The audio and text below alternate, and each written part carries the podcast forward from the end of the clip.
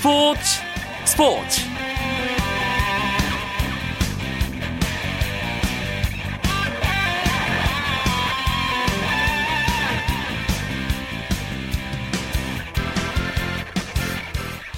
안녕하십니까. 금요일 밤 스포츠 스포츠. 아나운서 이광용입니다. 말도 많고 탈도 많았던 홍명보호의 항해가 끝났습니다 아, 그리고 이제 한국 축구는 새로운 4년을 준비해야 하는 시기에 돌입했습니다. 당장 한국 축구를 이끌어 나갈 감독을 찾아야 하는 상황이죠. 하지만 차기 감독에 대한 고민을 전혀 하지 않았던 만큼 큰 어려움이 예상됩니다. 오늘 축구 이야기를 나눠보는 축구장 하는 길에서는 홍명보 감독 사퇴 후의 이야기와 대한축구협회의 움직임, 그리고 차기 감독 선임 문제를 자세하게 짚어보겠습니다. 주말에 있을 K리그 클래식 경기 결과 경기들도 미리 살펴보고요. 월드컵 결승전 스코어 맞히기도 준비하고 있습니다. 잠시만 기다려 주시고요. 먼저 프로야구 경기 상황과 오늘 들어온 주요 스포츠 소식으로 금요일 밤 스포츠 스포츠 출발하겠습니다.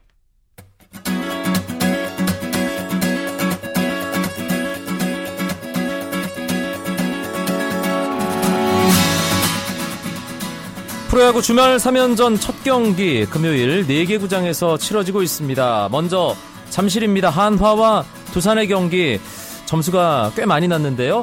한화가 앞서가고 있습니다. 8회 말 두산의 공격이 진행 중인 상황 9대6 한화 석점 차로 리드하고 있습니다. 양 팀의 선발 투수 한화의 타투스코, 두산의 노경은 모두 5이닝을 채우지 못했고요.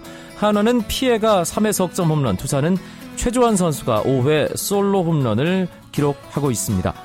광주 롯데와 기아의 경기입니다. 롯데가 차곡차곡 점수를 쌓아서 홈팀 기아에게 11대 4 7점 차로 앞서가고 있습니다. 롯데는 박종현 선수가 2회 솔로 홈런 기록했고요. 기아는 안치홍 선수가 홈런 2개를 쳤지만 지금 끌려가고 있는 상황입니다. 롯데 홍성민 투수 5와 3분의 1이닝 1실점 선발 몫을 잘 해내고 이명우에 이어서 지금은 김사율이 롯데 마운드에 있습니다. 대구, SK와 삼성, 홈팀 삼성이 1회부터 4회까지 10점을 냈습니다. 11대 4, 삼성이 SK에게 앞서가고 있습니다. 삼성의 선발 벤덴헐크 7이닝 2실점 승리를 눈앞에 두고 있고요. SK 선발 고효주는 3이닝 무려 10실점 패전을 눈앞에 두고 있습니다. NC와 넥센의 목동 경기는 끝났습니다. 넥센이 6대 1로 승리했습니다. 박병호 선수가 오랜만에 홈런 기록했네요. 시즌 30호 홈런을 오늘 8회 솔로 홈런으로 신고했습니다. 오늘 렉센의 베네켄 선수 7이닝 1실점 승리 투수가 됐고요. NC의 에릭은 5와 3분의 2이닝 5실점 패전을 기록했습니다.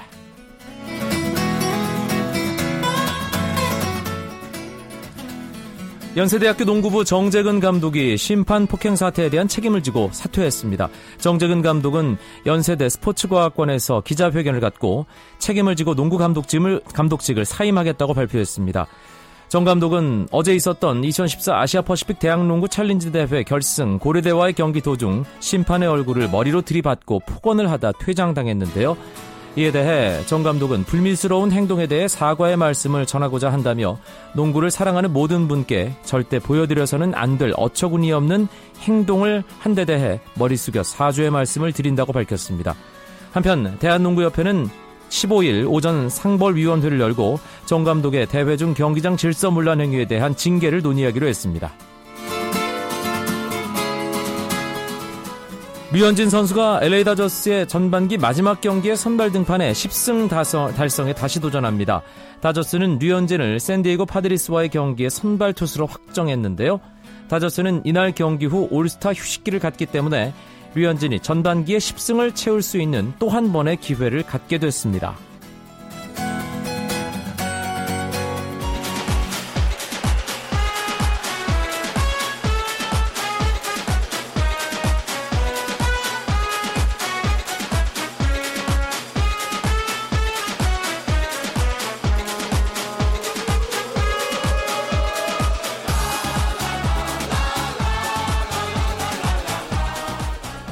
축구계 이슈들을 심도 있게 짚어보는 축구장 가는 길. 오늘 할 이야기가 상당히 많습니다. 이야기 손님 두 분 먼저 소개해드리죠. 예간 스포츠의 송지훈 기자 어서 오십시오. 안녕하세요. 스포츠조선의 이건 기자도 함께합니다. 네, 안녕하세요. 축구계가 참 시끄럽습니다. 아, 최근 들어 가장 시끌시끌한 그런 상황인데요. 이런 분위기가 되면 축구 기자들의 마음도 참 복잡하겠어요, 송지은 기자. 그 축구 대표팀 사실 어떻게 보면 그 한국 축구의 그동안 관심 그리고 인기 이런 것들을 좀 지탱하는 그런 버팀목 역할을 해왔던 그런 존재거든요. 그동안 뭐 대한축구협회는 뭐 행정능력 떨어진다, 뭐 여러 가지 이유로 많이 비판을 받았지만 그 속에서도 대표팀만큼은 우리가 보호해야 된다라는 어떤 그런 보이지 않는 공감대가 있었는데요. 그런 면에서 지금 축구 대표팀이 이렇게 직접 공격을 당하는 이런 상황이 많이 이례적이다라고 이제 취재하는 기자들도 많이 생각을 하고 있고요. 이 월드컵을 준비하는 과정에서 그리고 본선 진행 과정에서 그 우리 국민이 느낀 실망감이 과연 얼만큼이나 컸던 것인가 하는 걸 요즘 다시 한번 돌아보게 됩니다. 저도 그렇고 지금 함께하고 있는 두 분 축구 기자들도 마찬가지고 축구 팬 출신이잖아요. 네, 그렇죠. 그렇기 때문에 이 상황을 바라보는 데 있어서 참 마음도 안 좋고 여러 가지 생각이 들 것 같은데 이건 기자는 어떻습니까? 어, 마음이 먹먹하다라는 표현을 제가 태어나서 정말로 처음으로 절실하게 그리고 정말 제대로 느끼는 한 뭐 최근이라고 볼 수가 있겠는데요. 네. 어, 그만큼 한국 축구가 정말 여기까지 오게 됐나. 그리고 또 축구를 축구만, 그러니까 축구 때문에 이렇게 얘기를 하는 게 아니라 축구 외적인 것으로 인해 가지고 많이 흔들리는 모습을 보면서 아, 상당히 조금 뭐 슬픔을, 음. 깊은 슬픔을 느낀다라고 볼 수가 있겠습니다. 제가 월드컵 이후에 이런 얘기를 꽤 자주 했습니다. 어, 축구와 관련해서 이렇게 여론이 들끓는 걸 보면 한국이 브라질 못지않은 축구의 나라가 아닌가. 예, 그런 생각도 한편으로 들고요. 예. 하여튼 정상적인 상황은 아닌데, 오늘, 아, 브라질 월드컵 실패 이후, 아, 한국 축구 대표팀과 관련된 여러 가지 이슈들 오늘 차근차근 살펴보겠습니다. 일단 축구협회 분위기는 어떻습니까, 송지훈 기자? 그 제가 어제도 말씀드렸지만요, 이 대표팀 감독뿐만 아니라 지금 기술위원장 또 성인 축구를 관장하는 그 축구협회 부회장까지 지금 한꺼번에 다 공석이 됐기 때문에 지금의 이 혼란한 분위기를 해결할 수 있는 그런 어떤 컨트롤 타워가 없는 상황입니다. 지금 본의 아니게 이렇게 감독을 바꾸게 된 이런 상황에서 그 축구협회 내부에서 지금 누군가에게 추가로 또 책임을 지우려 하는 그런 분위기도 지금 감지가 되고 있는데요. 네. 이런 상황이라면 사실 발전적인 해결을 기대하기가 다소 어렵지 않나 시간이 좀 더더 많이 걸리지 않을까 하는 그런 우려도 하게 됩니다. 송지훈 기자 지금 더 누군가의 책임을 지우려고 한다. 그러니까 아직 정리가 안 됐다는 그런 의미로도 들리는데 사실 월드컵 16강 진출 실패 이후 정말 여러 가지 일들이 동시다발적으로 터져 나오면서 후폭풍이 쉽게 가라앉지 않을 것 같아요. 이건 기자 좀 정리를 해보죠. 네, 뭐 일단은 그 홍명보 감독이 돌아오고 난 다음에 약간 자신의 그런 얘기들을 자신의 입장 정리를 유보를 했었었고요. 그리고 난 다음에 여러 가지 얘기가 오면서 허정무 감독이 나오면서 이제 유임을 결국 결정을 했습니다. 뭐그 지난주 그 상황이었죠. 네네. 그 사이에 뭐 이제 뭐 여러 가지 밀고 당기가 있었다라고 저희가 알고 있고요. 그리고 난 다음에 이제 거기서 이 논란이 가라앉는 듯 했습니다만 갑자기 이제 뻥뻥뻥 터져 나오기 시작한 거죠. 첫 번째가 문제. 예, 뭐 홍명보 감독이 경기도 분당에 모처에 가서 땅을 봤는데 거기서 뭐 여러 가지 이제 뭐 사실관계가 다른 부분도 많이 있었습니다만 그때 이제 많은 대중들이 착각하는 게 그 당시에 그 기사를 보게 되면 그 대표팀이 소집을 했었을 때 홍 감독이 가서 보고 계약서를 썼다. 결국 이제 홍 감독은 절대 그러지 않았다라고 얘기도 하고 네. 확인이 된 상황이긴 합니다만 그런 문제가 나왔었고요. 또 이제 한 선수의 그 SNS라고 할 수가 있겠죠. 거기 이제 그 한국에 와서 회식했던 그 단체 사진이 유출이 되면서 또 비난 여론이 일었었고요. 그다음에 이제 결정적인 게 이제 그 벨기에전 끝나고 대표팀이 이가수로 돌아갔습니다. 베이스 캠프로 돌아가서 이제 다시 한국으로 돌아오기 전날에 회식을 하면서 그뭐 여러 가지 고기도 먹고 하면서 여가 브라질 여가수가 나와서 노래를 부르는데 춤을 추고 뭐 여러 가지 뭐 술이 나오는 그런 동영상이 터지면서 결국에는 여기까지 오게 된 게 아닌가 음. 싶습니다. 그리고 또 불을 붙인 것이 어제 홍명보 감독이 사퇴 기자회견에서 했던 발언 가운데 표현 하나를 또 축구 팬들이 상당히 좀 어, 마음에 안 들어하는 분위기가 있어요, 성준 기자. 그 홍 감독이 이제 기자회견에서 언급했던 내용들이 좀 결론적으로 말씀드리면 와전이 됐던 것들인데요. 네.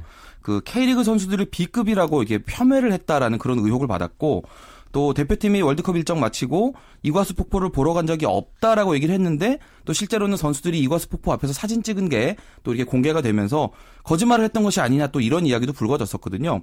근데 사실 이 부분을 정확하게 해명을 하고 간다면 그 홍 감독이 B급이라고 표현한 부분은 K리그에서 A급으로 인정을 받던 선수가 유럽에 가서 그 벤치 멤버로 머물면서 B급 취급을 받는 이제 그런 상황을 설명하다가 이제 A급, B급 이제 이런 아하. 얘기가 나왔던 것이었고요. 예. 또그 이과수 폭포 문제는 그홍 감독은 본인이 스스로 이 선수단 전체로 이제 이과수 폭포를 보러 가는 걸 공식 일정으로 잡으려고 생각을 했었는데 선수들이 이제 그 부분에 대해서는 그럴 필요가 없다라고 얘기를 해서 선수들이 가고 싶은 선수들끼리만 가서 사진을 찍었던 거거든요. 네. 근데 이런 부분들이 명확하게 해명이 되지 않고 홍 감독이 거짓말을 했다 내지는 또 K리그 선수들 비하했다 이런 식으로 쉽게 잘못 포장이 되면서 뭐 이런 논란이 사실 홍 감독이 사퇴하면서 끝날 거라고 예상을 했었는데 그 이후까지도 이렇게 계속 이어지는 원인이 되지 않나 생각합니다. 음흠. 사실 오늘도 계속해서 여러 언론들에서 이제 이전의 일들 잘잘못을 따지는 그런 분위기가 있었는데 사실 어 한국 축구를 생각한다면 물론 이제 브라질 월드컵 실패 원인을 제대로 분석하고 다시는 그런 일이 반복되지 않도록 하는 게 중요하겠지만 앞으로 한국 축구를 어떻게 다시 세워 나갈 것인가에 대한 부분에서 시급한 사안들이 참 많잖아요, 이건 기자. 네, 그렇습니다. 일단 가장 시급한 사항은 결국 감독 선임이 되겠죠. 어쨌든 그 대표팀 감독이라는 자리는 일반 축구 팬들에게도 그렇고 모든 이 한국 축구계 전체를 이렇게 이끌어 나가는 어떻게 보면 하나의 표지석이고 하나의 이제 선장적인 역할, 상징적인 역할을 하게 되는데 그렇죠. 어 지금 이제 대표팀 감독이 없다 보니까 한국 축구라는 이 배가 흔들리고 있거든요. 그렇기 때문에 일단은 선, 그, 새로운 선장을 세우는 일을 가장 먼저 시급하게 해야 될 것 같고, 그 이후에 뭐 기술위원회 문제라든지, 뭐 기술국 문제라든지 그런 것까지 이번에 하는 김에 쫙 여러 가지 개혁을 해야 되겠죠. 음, 사실 축구협회가 중심을 잡고 기술위원회나 아니면 대표팀이나 이런 부분 확실하게 뭔가 어, 체계적으로 운영을 해야 되는데 그러지 못한 부분이 있었지 않습니까? 이번 실패의 가장 큰 원인에도 그 부분이 포함이 되는데 축구협회 개혁을 바라는 목소리가 큽니다. 그 부분에 대해서 어느 정도나 가능할지 실제로 좀 뭔가 좀 논의가 이루어질 수 있는 구조인지에 대해서 송지훈 기자가 좀 얘기를 해주시죠. 그 오늘 이제 그 94년도 미국 월드컵에서 감독을 했었던 이제 김호 감독께서 한 방송이랑 인터뷰를 하면서 세게 하셨던데 예, 지도자를 바꾸는 것보다 이 축구협회 행정 시스템 자체를 바꾸는 게 더 중요하다. 이렇게 이야기를 하셨거든요. 사실 그 이런 의견을 가지고 있는 그런 축구인들이 많은데요. 그 당장 기술위원회라는 이 조직 자체를 보더라도 2002년 한일 월드컵을 기점으로 해서 기능이 거의 퇴화가 되면서 지금은 유명무실한 그런 조직이 됐습니다. 그 대표팀 경기력에 실질적인 도움을 주고 있는 것도 아니고 또 그렇다고 해서 한국 축구에 어떤 그 도움될 만한 정보를 주는 것도 아닌 뭐 좀 간판은 그럴듯한데 실질적인 기능을 하지 못하는 좀 이런 역할을 하고 있는데 사실 축구협회 안에 이런 유명무실한 조직들이 많이 있습니다. 네. 이런 부분들에 대한 개혁을 바라는 목소리가 높고요. 사실 이거는 이 축구협회 집행부가 어느 정도 의지를 가지고 실천을 하느냐의 문제입니다. 사실 마음은 먹으면 할 수 있지만 이렇게 바꾸는 게 쉽진 않거든요. 하지만 이런 논의가 나왔을 때 좀 전향적으로 검토하는 자세가 필요하지 않나 음. 이런 생각하게 됩니다. 지금 축구협회를 개혁하고 중심을 바로 잡는 것과 함께 이건 기자가 조금 전에 언급했던 감독 선임 문제가 이 병행돼서 잘 이제 진행이 돼야 될 텐데 그런데 워낙 갑작스럽게 홍명보 감독이 그만두는 바람에 네. 후임 감독을 어떤 식으로 선정해야 될지 기준 자체가 지금 없는 상황이잖아요. 그렇습니다. 뭐 이제 제가 그 기자회견, 그러니까 사퇴 기자회견 하고 난 그 날에 축구협회를 이렇게 방문을 하면서 돌아다니면서 여러 가지 취재를 많이 했습니다만 항상 하는 얘기는 그렇습니다. 기준은 원론적인 얘기죠. 일단 앞으로의 4년을 보장을 해줄 것이고 외국인이냐 내국인이냐는 국내 국내 감독이냐는 중요하지 않다. 능력이 있는 감독을 선임을 하겠다라고 그런 원론적인 얘기만 했는데 문제는 현실 상황입니다. 지금 외국인을 하려고 하더라도 어, 지금 월드컵이 끝나고 웬만한 감독들은 다 그 다음 행선지를 다 지금 찾아간 상황이거든요. 그렇죠. 뭐 네덜란드의 바나 감독 같은 경우에도 맨체스터 유나이티드로 가게 되고 일본 같은 경우에도 이제 아기레 감독을 데리고 오게 되고 그런 상황이기 때문에 상당히 현실적으로 누구를 찾기가 상당히 힘들다. 그러니까 인력 풀이 없다라는 거죠. 그리고 국내 감독을 데리고 오려고 하더라도 예를 들어서 지금 현역에 있는 감독들, 현직에 있는 감독들은 시즌 중인데 누굴 데리고 올 것이냐, 어떻게 데리고 올 것이냐 이런 부분들이 상당히 문제가 되고 있기 때문에 지금 축구협회로서도 어, 현실적인 부분에서 상당히 그 뭐 첩첩산중이다라고 볼 수가 있겠습니다. 외국인 감독과 국내 감독 어느 쪽에 좀 무게 중심을 실어야 될까요? 현직에서 이제 축구의 어떤 가장 중심에서 취재를 하고 뭔가 이 아젠다를 만들어야 하는 역할을 하는 그 두 기자들은 어떻게 생각을 합니까? 송지훈 기자. 그 외국인 감독이냐 내국인 감독이냐 이 국적 자체가 물론 중요하겠지만요. 뭐 중요할 수도 있겠지만은 제가 생각할 때는 그동안 이 한국 축구의 가장 중요한 문제 중에 하나는 이 감독에 대한 그 임기 자체를 제대로 보장해주지 못했다는 사실에 있었거든요. 그렇죠. 그러니까 감독에게 주어지는 기회 자체가 길지 않다 보니까 감독도 스스로 자기 일을 입증하기 위해서 많이 무리수를 두게 되고 또 장기적인 프로그램을 짜지 못하게 되는 이런 병폐들이 있었는데요. 그래서 지금 이번 월드컵을 기점으로 해서 이제 장기적으로 다음 2018년 러시아 월드컵까지 충분히 내다보고 플랜을 짤 수 있는 그런 장기적인 4년 정도의 임기를 보장해야 된다. 라는 그런 공감대가 이제 형성이 됐거든요. 과연 이런 공감대를 어느 정도 실천을 해주느냐, 축구협회가 의지를 가지고 밀어주느냐 그 문제고요.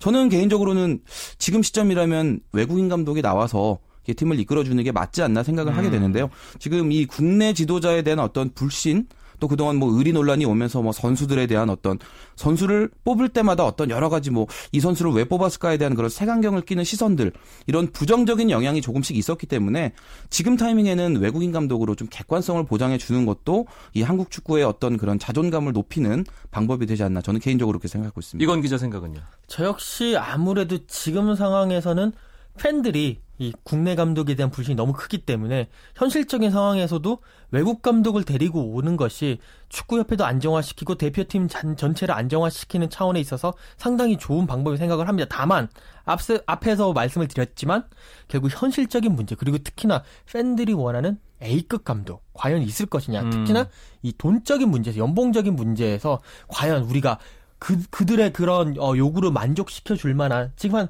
최대 500만 달러, 한 50억 원 정도까지 생각을 할 수가 있어요. 이거는 예. 그러니까 연봉뿐만 아니라 그가 데리고 올 코치진 그리고 네. 또뭐 여러 가지 집, 차 이런 것까지 다 하더라도 과연 50억 원을 축구협회가 쓸 수 있을 것이냐 그리고 그, 그 돈을 주고 데리고 올 만한 감독이 있을 것이냐 솔직히 생각해 봐야 될 문제라고 생각합니다. 사실 이번 월드컵을 통해서 뭐 제가 인상적이었던 감독은 어, 칠레를 이끌었던 산파울리 감독, 아, 또 코스타리카를 이끌었던 뭐 호레 핀투 감독 이런 감독들은 특혜급은 아니잖아요. 잘만 그렇죠. 찾으면 한국 축구에 맞고 좀 조건도 맞는 그런 감독을 구할 수 있지 않을까 그런 생각도 드는데 이제 축구협회가 여러 곳의 조언을 구해서 현명한 결정을 했으면 하는 바람입니다. 금요일 밤에 축구 이야기 축구장 가는 길 듣고 계십니다. 일간 스포츠의 송지훈 기자, 스포츠조선 이건 기자와 함께하고 있습니다. 전문가의 분석 맛깔나는 해설. 또 열정으로 KBS 원에 출석. 탄탄한 구성 편파 따윈 없어. 매니아들 줄서 경청하는 게 당연한 순서. 스포츠 스포츠 스포츠 스포츠. KBS one 라디오 이광용의 스포츠 스포츠. K리그 클래식이 한국 축구 부활의 열쇠가 될 수밖에 없습니다. 저희 축구장 가는 길도 앞으로 K리그 클래식과 관련된 이야기 더 열심히 할 것을 약속을 드리겠는데요. 오늘도 주말에 있을 K리그 클래식 경기 전망해보는 시간 갖겠습니다. 일단 슈퍼매치가 가장 눈길이 가네요. 누가 말씀해 주시겠어요? 네, 지금 이건 뭐 기자. 예. 슈퍼매치 예. K리그의 최고의 뭐 라이벌 매치라고 될 수가 있고요. 특히나 이번 슈퍼매치가 재밌는 것은 그동안 수원이 상당히 강한 모습을 보여줬습니다. 근데 요 최근에 서정훈 감독이 부임하고 이제 최용수 감독이랑 맞대결해서 상당히 좋지 않으면서 수원이 최근 2연패거든요. 아마 제 기억으로는 수원이 서울을 상대로 3연패 했던 일이 거의 없었던 걸로 기억을 하는데 네. 이번에 만약에 지게 되면 정말 이 양 팀의 그런 라이벌 관계에서 무게 중심이 확 서울 쪽으로 쏠리지 않을까. 그렇기 때문에 수원도 이번에 서력전을 상당히 노리고 있습니다. 그렇군요. 저도 내일 현장에 가서 경기를 좀 볼까 하는 그런 생각이 드는데 어, 수원과 서울, 서울과 수원의 슈퍼매치도 열리지만 울산과 포항의 이 동해안 더비도 어, 내일 저녁에 열려요. 송지훈 기자. 네, 다시 보는 이제 지난 시즌 챔피언 결정전이죠. 그때 당시에는 이제 포항이 아주 드라마틱한 역전 우승이 이루어졌었는데 잘 찾아보면 지금 이 두 팀이 그 팬들의 주목도가 높진 않습니다만 아주 다양한 치열한 라이벌 구도를 많이 갖고 있습니다. 그 뭐 동해안 근처에 자리 잡고 있어서 동해안 더비기도 하고 또 포스코와 현대 또 울산은 과감한 투자고 반대로 또 포항은 내실이 있는 유소년 육성 이렇게 좀 차이점도 있고 공통점도 있으면서 아주 서로 아주 뜨거운 구도를 만들고 있는데요. 사실 이번에 울산이 조금 더 유리한 입장이라고 보여집니다. 그 최근 1무 1패인데 그 포항이 지금 2무 승부긴 하지만 최근에 그 이명주 선수 떠나보내고 나서 공격력이 많이 감소가 됐거든요. 네. 최근 두 경기 연속 득점이 없는데요. 이런 부분이 좀 중요한 포인트가 될 것 같고요. 저는 이거 스코어 예상하라면 울산이 1대 0 정도로 이기지 않을까 어. 조심스럽게 전망하고 있습니다. 제가 그 상반기 맞대결 그 포항 공식 개막전 중계했거든요. 네. 현장 스틸야드에서. 네. 그때 김신욱 선수 골로 울산이 이겼는데 어, 울산이 이번 시즌엔 포항에게 강할 거다. 송지훈 기자 전망. 포항이 상대적으로 약해졌다고 봐야겠죠. 아하, 네. 알겠습니다. 그리고 토요일에 또 한 경기도 상당히 관심이 갑니다. 최근 잘 나가는 팀들이라고 해야 되겠죠. 그렇죠. 특히 전남. 특히 전남이 예. 어, 작년 시즌과는 완전히 달라진 모습을 보이고 있습니다. 어, 뭐 경남과의 경기에서 승리를 하면서 지금 3위까지 올라와 있거든요. 특히나 젊은 선수들, 뭐 이종호라든지 김영욱이라든지 이런 선수들을 중심으로 해서 신바람을 내고 있기 때문에 상당히 상주와의 대결이 어, 눈에 눈이 이제 눈이 갈 수밖에 없는데 상주의 입장에서는 이근호라는 또 월드컵 스타가 되지 않았겠습니까? 그렇죠. 과연 전남을 상대로 골을 기록할 수 있- 있을지가 관전 포인트라고 볼 수가 있겠습니다. 일요일에도 세 경기가 있는데 일요일 경기 관전 포인트 송지훈 기자가 간단하게 정리를 좀 해주시죠. 네, 그 경남하고 전북 경기 있는데요. 최근 10경기 7무 3패. 그 호- 경남이 많이 슬럼프입니다. 아마 좀 이번 경기도 어려운 경기가 되지 않을까 보여지고요. 그리고 또 성남과 제주 경기 있는데요. 그 두 팀이 다 지금 그 최근 일- 두 경기 연속 1대1 무승부인 성남, 그리고 원정에서 세 경기 연속 1대1 무승부인 제주. 1대1 매치거든요. 1대1 나오겠네요. 뭐 저도 사실 지금 예, 그렇게 예상을 하고 있고요. 예, 탄천은 그렇게 1대1로 가는 것으로. 네, 네. 그리고 또 이제 부산과 인천 경기도 있는데요. 부산 지금 그 최근 다섯 경기 연속으로 승이 없고 인천은 원정 14경기 무승이거든요. 아. 둘 다 부진하지만 인천이 좀 더 부진하다. 일요일에는 아, 무를 많이 재배하는 날이 되지 그렇습니다. 않을까 예. 조심스럽게. 무 농사 많이 뭐 기대하셔도 될 것 같습니다. 예, 그렇게 K리그 클래식 일요일 세 경기가 끝나고 나서 일요일 자정을 지나면 전 세계 축구 팬들이 아, 주목해야 하는 그런 4년에 한 번밖에 돌아오지 않은 월드컵 결승이 있습니다. 네. 아, 뭐, 경기 전방에 워낙 여기저기서 많이 하니까 결과에 대한 전망을 하죠. 이건 기자부터 어떻게 보세요? 스코어를 말씀드리겠습니다. 네. 저는 1대1 무승부 후 승부차기 독일 우승입니다. 오, 승부차기 간다. 네. 송지훈 기자는요. 그 저는 개인적으로 독일이 이길 거라고 항상 제 주변 사람들이 얘기를 했는데 이번 경기는 전 아르헨티나 승리로 베팅을 합니다. 그 이유는 인간 문어 이영표 해설위원 때문인데요. 제가 브라질에서 만났거든요. 어떻게 될까요? 물어봤는데 아르헨티나가 우승할 거다라고 얘기를 하더라고요. 예. 사실 그때만 해도 제가 무슨 아르헨티나 우승하겠나 싶었는데 이렇게 꾸역꾸역 올라오는 아. 걸 보니까 인간 문어 다시 한번 믿어야겠다는 생각이 들고요. 저는 아르헨티나 2대 1승으로 겁니다. 제가 어제 이영표 의원이랑 얘기를 했는데요. 자기가 질러놓은 게 있기 때문에 아르헨티나를 얘기를 해야 되는데 자기 머리는 독일 쪽으로 계속 가고 있다 그러더라고요. 저도 지금 똑같은 상황입니다. 저는 독일의 2대 1 승리. 예. 아르헨티나 메시가 자존심을 세우는 한 골 정도는 넣, 넣었지만 독일이 우승하지 않을까. 예. 그렇게 조심스럽게 전망을 해봅니다. 오늘 축구 이야기 풍성하게 일간 스포츠의 송지훈 기자, 스포츠조선 이건 기자와 나눠봤습니다. 두 분 고맙습니다. 감사합니다. 스포츠 스포츠 내일은 9시 20분에 최시중 아나운서와 함께 하시고요. 저는 월요일 밤에 다시 뵙죠. 고맙습니다. 아나운서 이광용이었습니다. 스포츠 스포츠